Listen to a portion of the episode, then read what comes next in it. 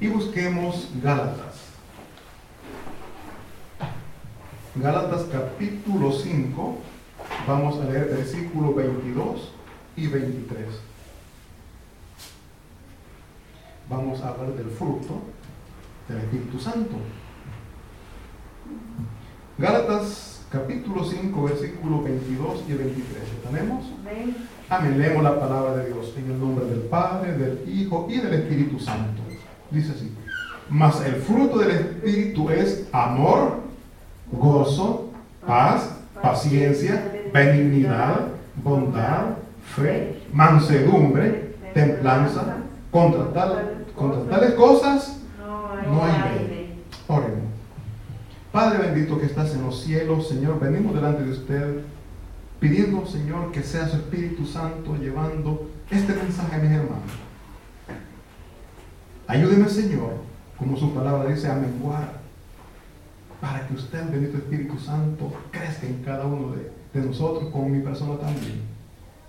Ayúdeme, Señor, por favor, a este mensaje, y sea usted transformando nuestra vida, Señor, porque nosotros queremos ser personas gratas a usted, hijos gratos a usted, y usted pide en cada uno de nosotros que demos fruto, y es el fruto del Espíritu Santo, por lo cual, Señor, decimos gracias, porque sabemos, Señor, que usted está con nosotros y nos ayuda a cambiar cada día, a ser mejores hijos cada día, en el nombre de Cristo Jesús. Damos gracias. Amén. Se pueden entrar, mis hermanos. Como les decía, mis hermanos, todos anhelamos y deseamos saborear esa rica fruta, ¿no? Hablando la vez pasada, le decía una hermana, yo lo que deseo, me dice, comer son unas anonas, unas rojitas, qué dulcitas eran. O sea, y yo dije, sí, tiene razón, pero yo no cambié el coco, ¿no? Mis hermanos, aquel apóstol Pablo está diciendo en Gálatas, dice, más el fruto del Espíritu, o sea, fíjense que la vez pasada nuestro pastor general hablaba de esto y a mí me impactó cuando digo, busquemos el fruto del Espíritu Santo, y yo dije, el fruto, porque siempre decía, los frutos del Espíritu Santo, pero acá, viendo Gálatas, dice que busquemos el fruto del Espíritu Santo, y cuando dice amor, gozo, paz, paciencia, todo eso, mis hermanos, podemos ver que esos son los componentes del fruto del Espíritu Santo. Es como que yo me pongo a describir un coco, ¿no? El coco le cubre una cáscara gruesa o estopa, o como le queremos llamar. Abajo de esto está otra capa que es dura como el hueso. Pegada a esto viene la carnita, la comida, la pulpa, ¿no? Uh-huh. Que es blanca y buena, como sabor es bueno. Y dentro de todo esto viene la agüita de coco. O sea, yo estoy describiendo todo lo que conforma esta fruta que se llama coco. Pero el agua, la carnita, los huesos, las carnes, todo eso forma un coco.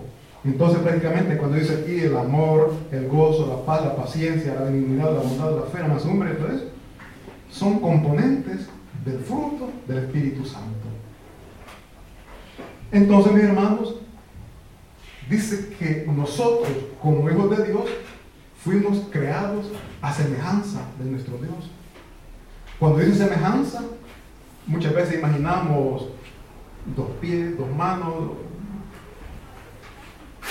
Dice la palabra que Él es espíritu, no tiene cuerpo.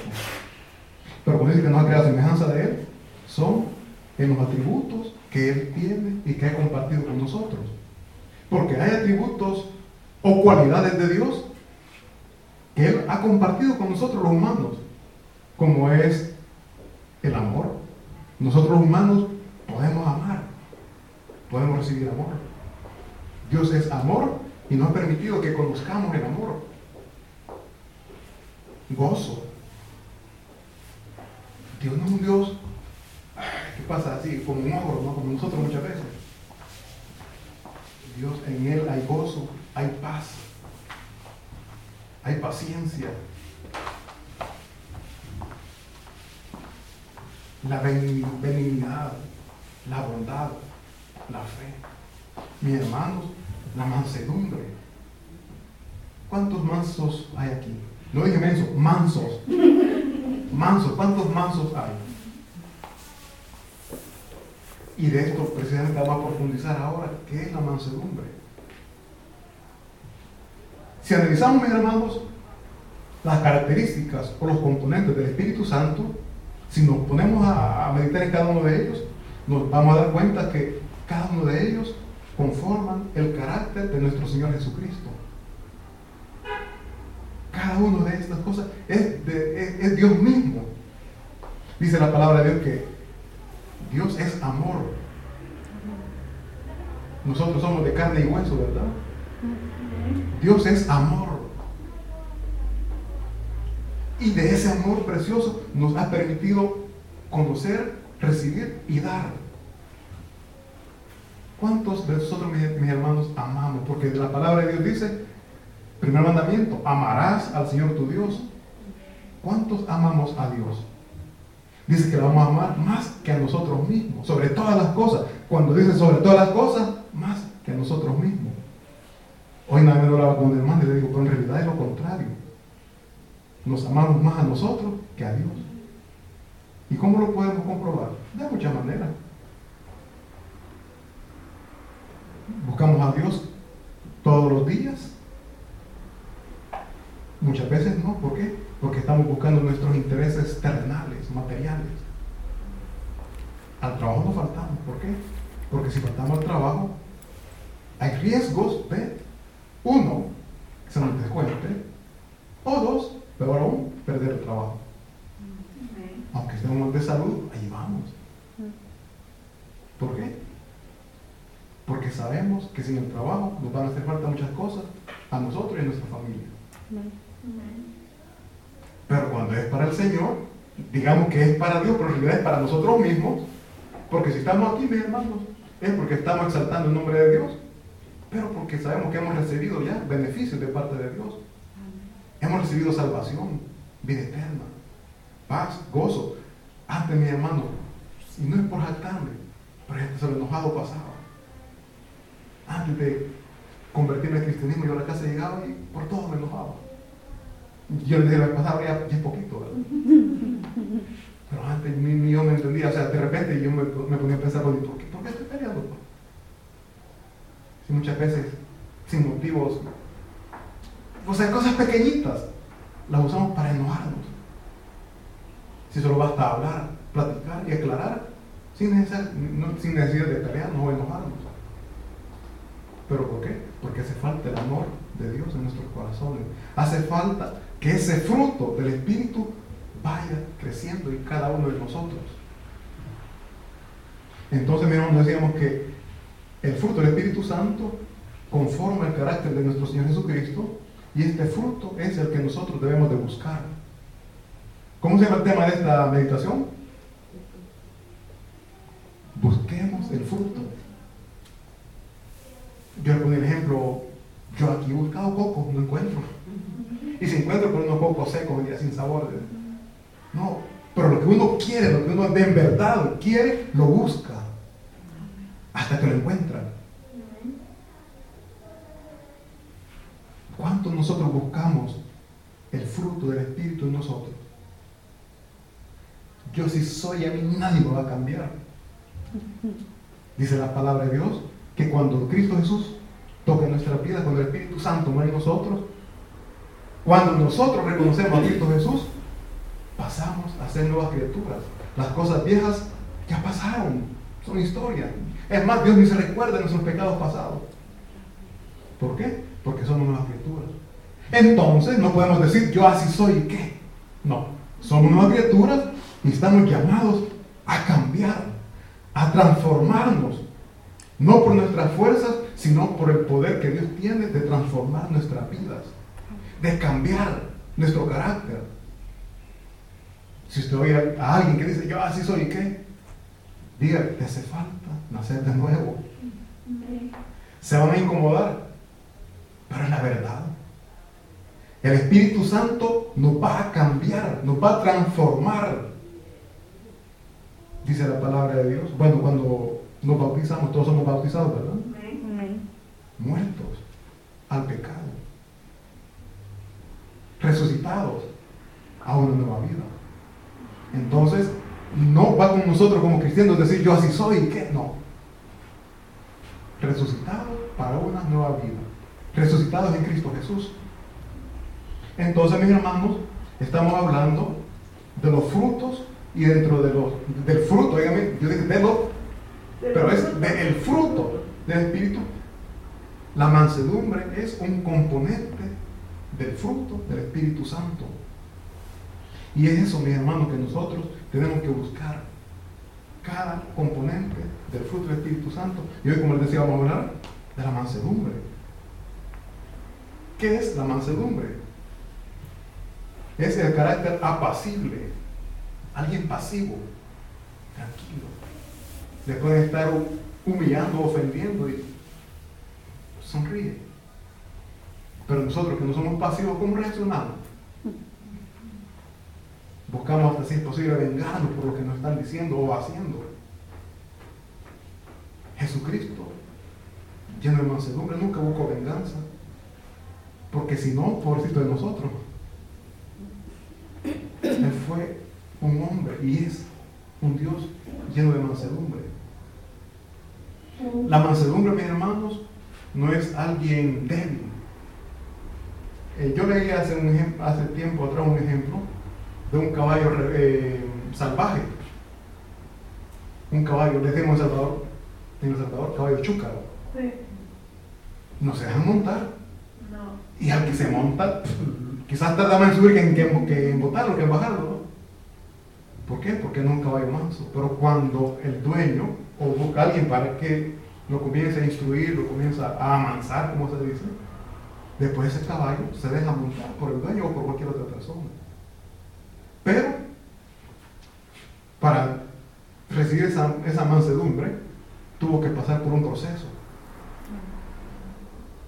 Donde estábamos el pastor Fran decía, y me gustó, que para poder amasar un caballo, primero decía él, que lo hacen aguantar hambre por 3 días, lo tienen amarrado, no le dan comida, no le dan agua. ¿Por qué? Porque a través de ese proceso lo van a debilitar y aquella fuerza que tiene, con no comer 3 días, hasta los animales se vuelven débiles. Pero cuando se deja montar, vuelven, el dueño vuelve a dar comida, agua y todo, se vuelven a fortalecer. Son fuertes otra vez, pero ya se dejan montar. Ya han sido amansados, como decimos, ¿no? Saben que muchas veces nosotros tenemos que pasar por situaciones difíciles para reconocer a un Dios todopoderoso, a un Dios eterno. Y ese problema que pasamos, Dios lo está usando para crear mansedumbre en nosotros, para quitar todo aquel orgullo de yo no necesito de Dios. Hoy yo platicaba con una hermana y me decía esto, que invitó a alguien y dijo, yo no necesito de Dios. Me decía, o yo le decía, no me recuerdo, muchas veces tenemos que pasar por momentos duros para reconocer que sí necesitamos de Dios. Y venimos bien mansitos, ¿verdad? Señor, perdóname porque por mucho tiempo yo estuve rechazando. Por mucho tiempo te negué. Entonces, mis hermanos, es que la mansedumbre es el carácter apacible, libre de altivez o vanidad, hablando de un ser humano. Una persona que no tiene mansedumbre es arrogante, es orgulloso. Cree que todo lo puede, que todo lo sabe. Alguien dispuesto, mis hermanos, a sufrir con paciencia es la persona que ya ha logrado mansedumbre. A sufrir con paciencia la humillación que le puedan dar, el maltrato que le puedan estar dando. Una persona llena de mansedumbre, mis hermanos, no le afecta. Una persona que no tiene mansedumbre, yo siempre lo he dicho, hasta una mirada lo daña, le causa dolor. ¿Por qué? Porque su ego no tolera, no acepta ese maltrato que según él está recibiendo con esa mirada. Un gesto, me dijeron la vez pasada, un gesto es más que 1000 palabras, me dijeron. Mis hermanos, una persona llena de mansedumbre Yo pongo el ejemplo de Jesucristo. Él nunca buscó venganza, nunca buscó hacer algo contra los que le hemos ofendido. Al contrario, nos da perdón, nos da amor, nos ayuda. ¿Cuánta ayuda usted le da a la persona que le ofende o que le maltrata? Muchas veces, aunque podamos, no lo hacemos. ¿Por qué? Porque en nuestro corazón no hay esa mansedumbre de la cual Dios quiere sembrar o que produzcamos nosotros esa mansedumbre. Entonces, mis hermanos, dice que en nuestra humanidad no estamos dispuestos a sufrir las ofensas que recibimos, pero con la presencia del Espíritu Santo en nuestra vida todo es posible, y el Espíritu Santo es quien produce el querer como también el hacer. Muchas veces queremos perdonar, pero hay algo interno que no nos deja. O queremos pedir perdón, pero igual hay algo interno que no nos deja. No es que si pido perdón me estoy humillando delante de Él y Él me ofendió. Es Él que me tiene que pedir perdón. Sea, mi hermano, que nos haya ofendido, que nosotros ofendimos, tenemos que pedir perdón, porque detrás del perdón viene la reconciliación, viene la unidad. Y eso es lo que Cristo Jesús quiere, que seamos unidos todos como hermanos, como hijos de un solo Dios, bañados y lavados por la misma sangre. Así de que, mis hermanos, así también nosotros en nuestra humanidad, repito, por la falta de la mansedumbre buscamos las bendiciones terrenales, porque queremos sobresalir más que los demás, queremos tener más que los demás, y eso daña. ¿Por qué? Porque como familia no están, si usted o nosotros como padres tenemos un buen salario o tenemos dinero y los hijos, nuestros hijos nos piden diferentes cosas, ¿se las daríamos o no se las daríamos? Yo se las compraría, sin darme cuenta que a través de eso estoy creando en ellos o en ella un carácter lleno de orgullo, un carácter vanidoso. Todo lo puedo, todo lo tengo. Quizás hasta un espíritu de superioridad sobre los demás, al ver que los demás no tienen, yo tengo. Entonces, sin darme cuenta, estoy dañando el espíritu de mi hijo, ¿no? Porque estoy creando en él un espíritu vanidoso, un espíritu altanero, y allí no hay mansedumbre. Nuestro Señor Jesucristo, yo siempre pongo de ejemplo, nuestro Señor Jesucristo, un hombre lleno de mansedumbre. Podríamos decir, pero ¿por qué es Dios? Dice la palabra que Él fue 100% hombre, 100% Dios. Así como nosotros sentimos frío, también Él sintió frío. Sentimos hambre, también Él sintió hambre. Y de esa necesidad que Él pasó, el enemigo lo tentó. Quiso aprovecharse de esa necesidad que en su humanidad estaba sintiendo. Si el enemigo, si usted necesita algo, el enemigo va a llegar por ahí y lo va a tentar. Pero nosotros tenemos que ser fuertes y resistir las tentaciones.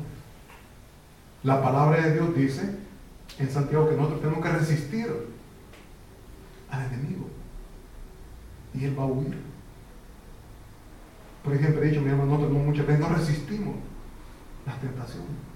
A la primera caemos. Una invitación a un almuerzo, sabemos que va a haber cerveza, sabemos que va a haber vino. Un vasito no es malo. El problema es que no fue hacer un vasito. Me dijo, Señor, ya probando eso, me dice, de todo se calienta y pide más. Evangelizando, no, muchas veces ellos exponen, o sea, dan a conocernos sus debilidades. Y él me decía eso, ¿no? Me dice, cuando uno va a comer, prueba eso. Me dice, lo que le invito, me dice, ya no pide más. Mis hermanos, las tentaciones, aún nosotros, como hijos de Dios, teniendo el Espíritu Santo en nosotros, somos carne, somos débiles. Entonces, tenemos que, dice la palabra de Dios, huir. Le decían a Timoteo, ¿no?, que huyera de las pasiones juveniles, que huyera. Nosotros sabemos que hay algo que nos va a hacer caer, mejor ni nos acerquemos. Ni nos acerquemos porque no vamos a resistir. Somos humanos, somos carne. Y Dios nos perdona el pecado, pero las consecuencias son duras. Es doloroso. Entonces estará diciendo, pero ¿de qué me sirve la mansedumbre? Se van a burlar de mí, se van a aprovechar de mí, porque es lo que sucede. Una persona humilde, una persona llena de mansedumbre, el mundo se aprovecha de ello. Pero me gustaría, por favor, que leamos Salmos 37:11. Lo bello y maravilloso que es buscar esta mansedumbre. No en vano, mi hermano, todo lo que es en Dios trae beneficios. Todo lo que Dios nos propone, todo lo que Dios nos ofrece, trae resultados positivos. Lo único que cultivarlo o trabajar duele, pero el fruto es agradable. ¿Lo tenemos? Sí. Dice 37:11. Oigan bien, ¿quiénes? Los mansos. Oigan bien, pero los mansos, ¿qué pasará? Heredarán la tierra y se recrearán con abundancia de paz. ¿Quiénes? Los mansos. Los mansos. Heredarán la tierra. Nosotros, ¿qué estamos en el nombre de Cristo Jesús recibiendo? Quizás no es una tierra prometida como el pueblo de Israel. La promesa que Él nos da a nosotros es salvación y vida eterna. Después dice, y se recrearán con abundancia de paz. Una persona llena de mansedumbre, mis hermanos, vive en paz. Y no es porque no va a tener problemas, sencillamente porque no deja que los problemas lo envuelvan. Una persona que no es llena de mansedumbre, ¿cómo reacciona cuando le llega un problema? Mal. Muchas veces hasta se van de golpes. De enojados no comen. Pero, ¿quién se está dañando? Nosotros mismos. Después, ay, que ando con gastritis. Tengo úlcera. ¿Qué causó eso? El enojo, la rabia que se siente en ese momento. Y el enojo no comemos. Resultado enfermedad. Pero una persona de mansedumbre, mis hermanos, dice que se recreará con abundancia de paz. Y repito, no es que el problema no va a haber a su contorno. Sí, pero sencillamente va a buscar una solución tranquilamente, pasivamente. Y eso es a través de la mansedumbre que Cristo Jesús vino a enseñar. Y repito, nosotros decimos, pero Dios, pues eso, ¿por qué era Dios? Por favor, busquemos el libro de Números, capítulo 12, para que veamos que todo se puede, mi hermano. Hace un momento un hermano dijo, si los hombres de la Biblia pudieron, también nosotros podemos. El mismo poder de Dios que estaba en ellos, está en nosotros. Números capítulo 12, vamos a leer desde el versículo 1 para que veamos qué es lo que está sucediendo. ¿A quién incomoda que murmuren de ustedes? ¿Ustedes dan cuenta que alguien está hablando de ustedes? ¿Cómo se pone?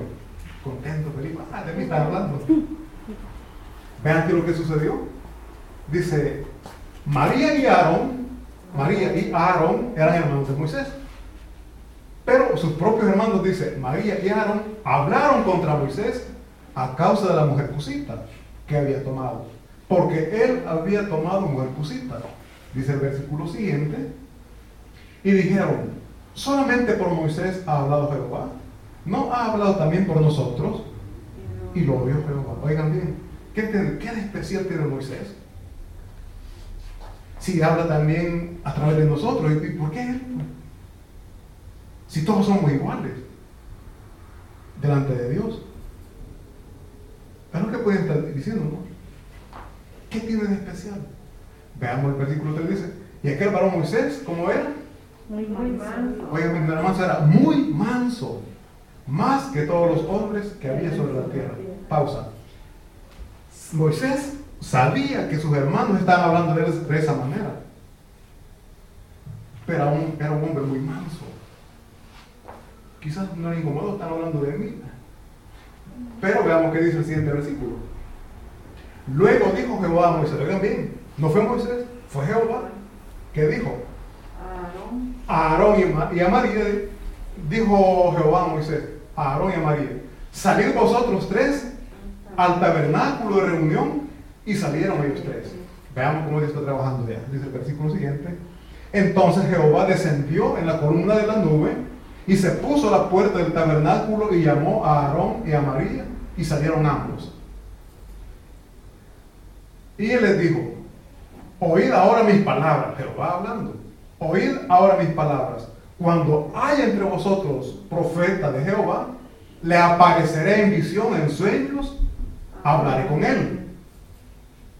No así a mi siervo Moisés, que es fiel en toda mi casa. Versículo 8 dice: cara a cara hablaré con él, y claramente, y no por figuras, y verás la apariencia de Jehová. ¿Por qué pues no tuviste temor de hablar contra mi siervo Moisés? Mis hermanos, Jehová se enojó y Moisés estaba pasivo. Dice la palabra que nosotros tenemos a alguien que pelea en nuestras batallas. Amén. Y es Jehová, nuestro Señor, nuestro Dios. Mantengamos la calma cuando estén hablando de nosotros. No nos incomodemos. Mejor doblemos rodillas y oremos, intercedamos por ellos. Porque eso es lo que acá Moisés nos enseña. Ya vimos todo lo que sucedió. Ahora, por favor, saltemos al versículo 13, siempre del capítulo 12. Versículo 13 dice: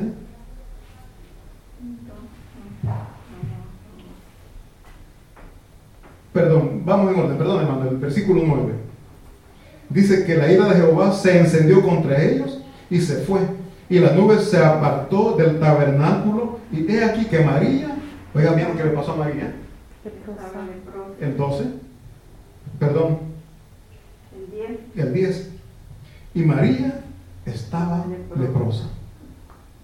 Veamos cómo fue el enojo de Jehová, que no dejó pasar por alto esta situación, sino que fue él que se encargó de castigar a la hermana de Moisés.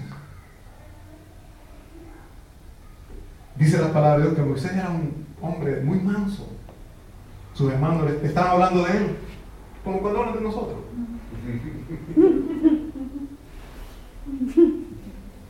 Y entonces Jehová, por la mansedumbre que tenía Moisés, fue Jehová quien tomó carta en el asunto, como decimos, y le llegó lepra a la hermana de Moisés.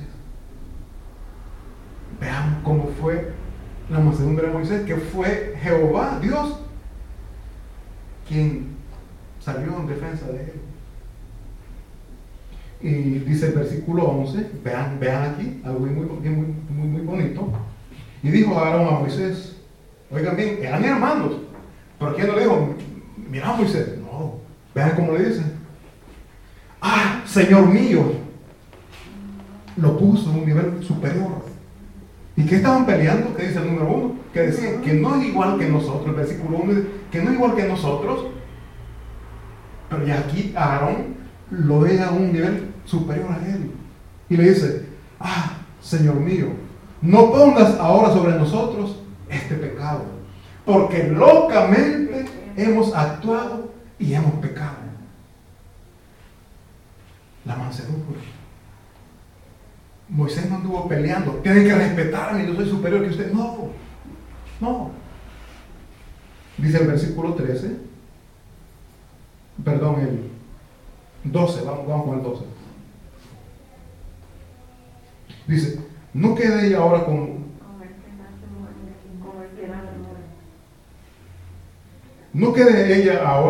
nace muerto, que al salir del vientre de su madre tiene ya medio consumida su carne. Al 13 quería llegar. Vean cómo Moisés actúa.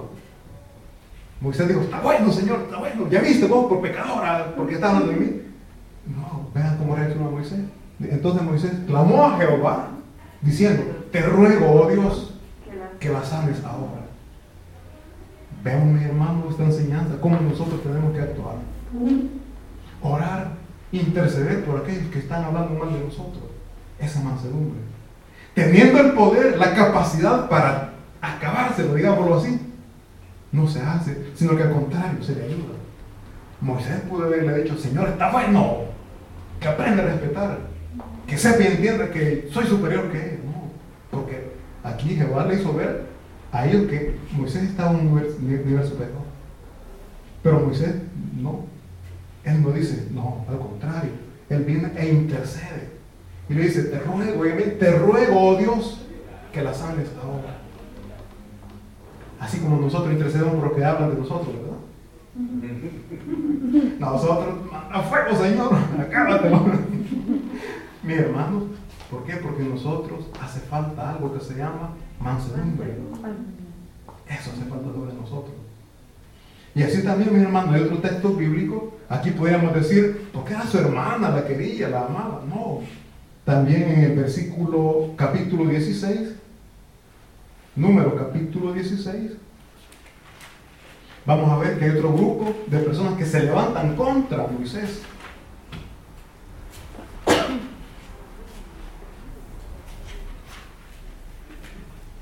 Versículo 2, vamos a ver. Número 16, versículo 2 dice, oigan bien, ¿y se levantaron contra quién? Moisés. Contra Moisés. ¿Cómo era Moisés?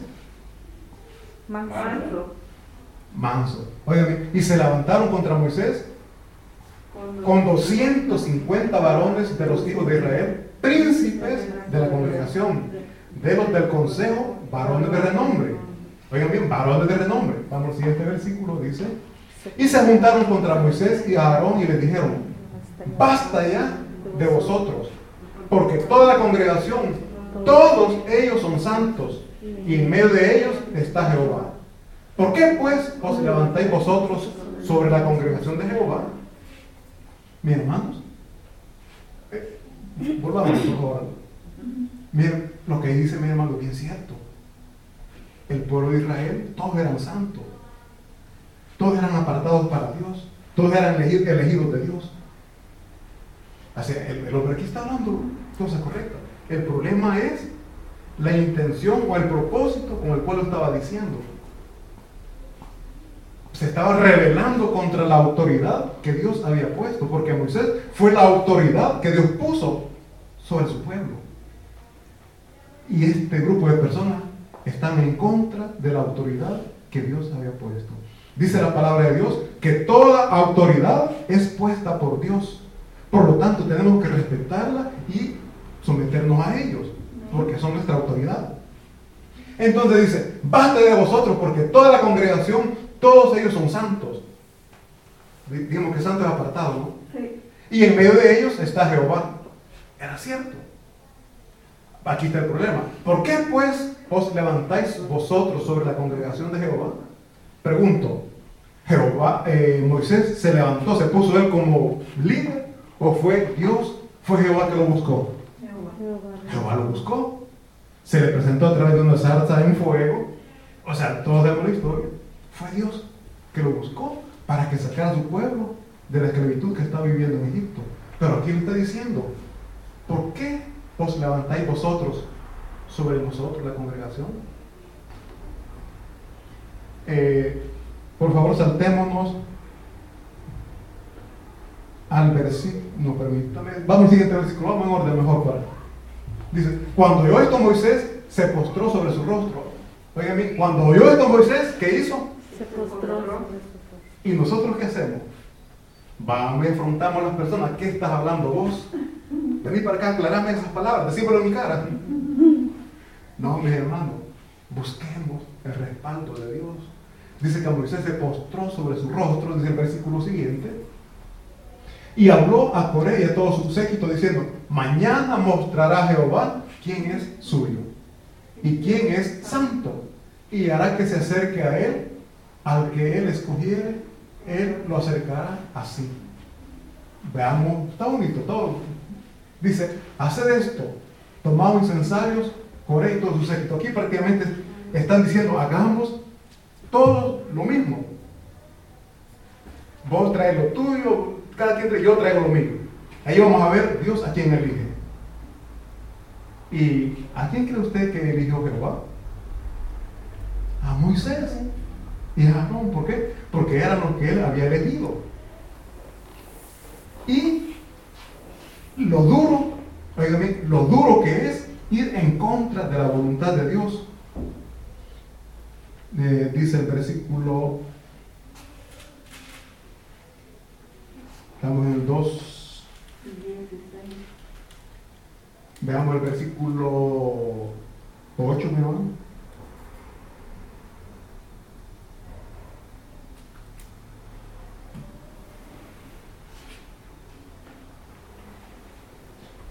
No, nos saltemos al 19, ya porque usted tiene tiempo, vamos a ir al 19, del 19 al 22.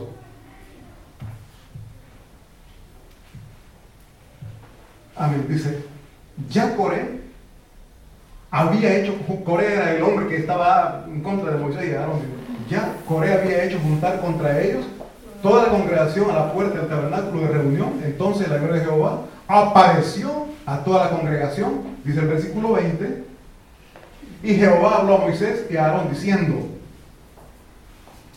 oigan bien, apartaos de entre esta congregación, Jehová hablando, apartaos de entre esta congregación y los consumiré en un momento. Oigan lo que Jehová iba a hacer, y los consumiré en un momento.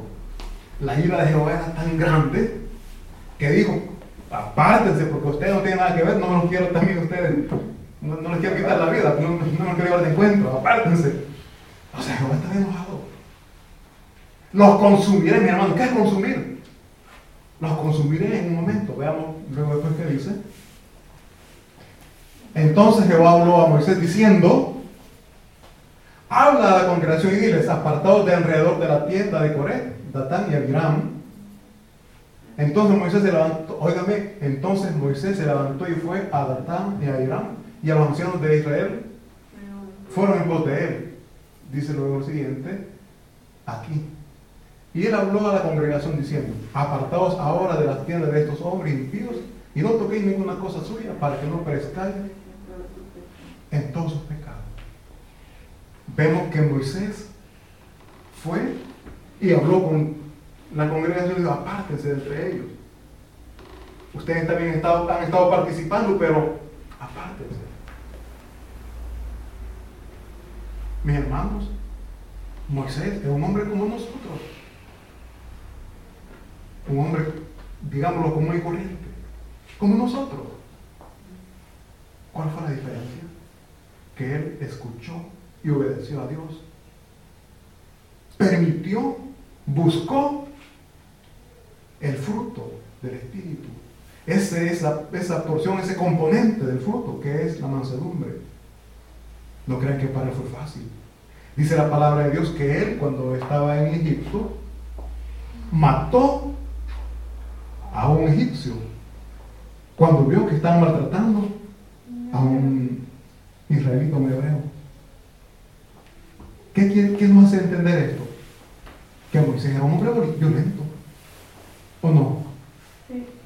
Si llegó y mató a este que estaba maltratando a un hebreo, o sea, alguien que no hubiera estado, una persona de mansedumbre, es calmante, hombre, déjalo tranquilo. O sea, pero no, él llegó y actuó, un hombre violento. Pero vemos como Dios lo cambió. Si Dios cambió a Moisés, no nos puede cambiar a nosotros. Con la diferencia, Moisés lo permitió y nosotros nos oponemos. El fruto es grande. Vimos vivir en paz, tranquilo en familia. ¿Quién no quiere vivir en paz? Todo. Entonces comencemos a permitir, a trabajar para poder conquistar, para poder hallar eso que estamos buscando. ¿Qué es lo que estamos buscando?